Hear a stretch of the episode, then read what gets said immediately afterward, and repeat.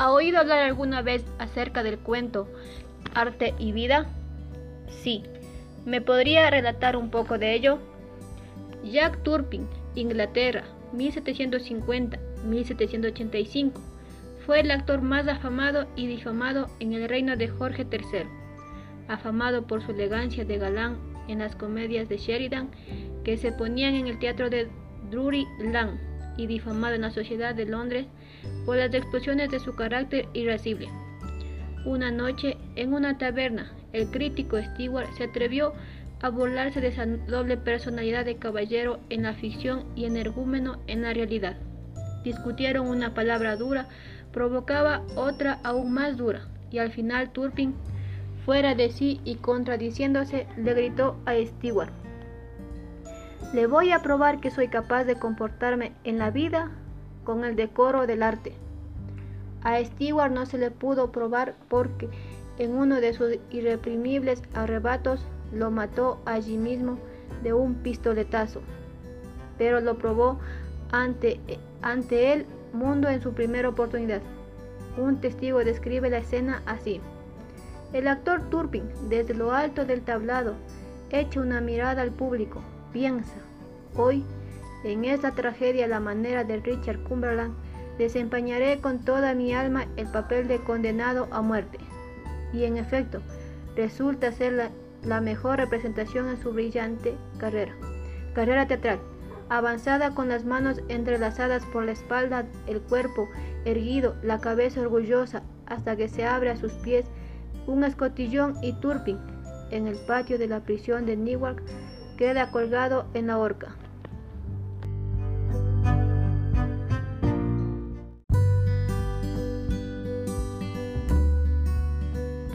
¿Ha oído hablar alguna vez acerca del cuento Arte y Vida? Sí.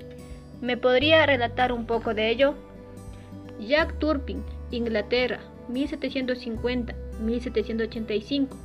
Fue el actor más afamado y difamado en el reino de Jorge III afamado por su elegancia de galán en las comedias de Sheridan que se ponían en el teatro de Drury Lane y difamado en la sociedad de Londres por las explosiones de su carácter irascible.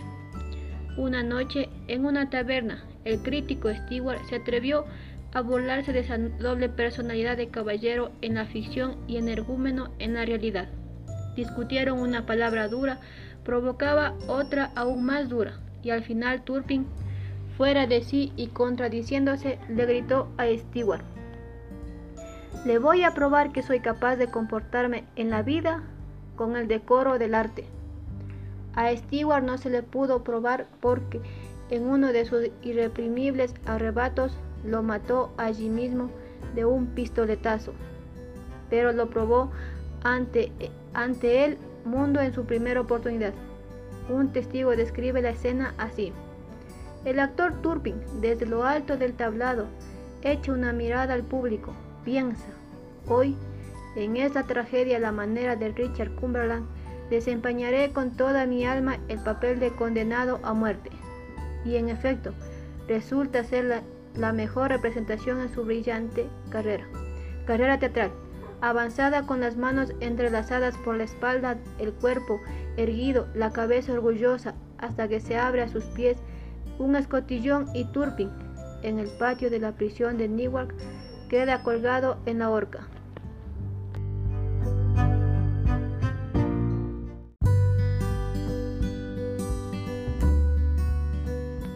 ¿Ha oído hablar alguna vez acerca del cuento Arte y Vida? Sí. ¿Me podría relatar un poco de ello?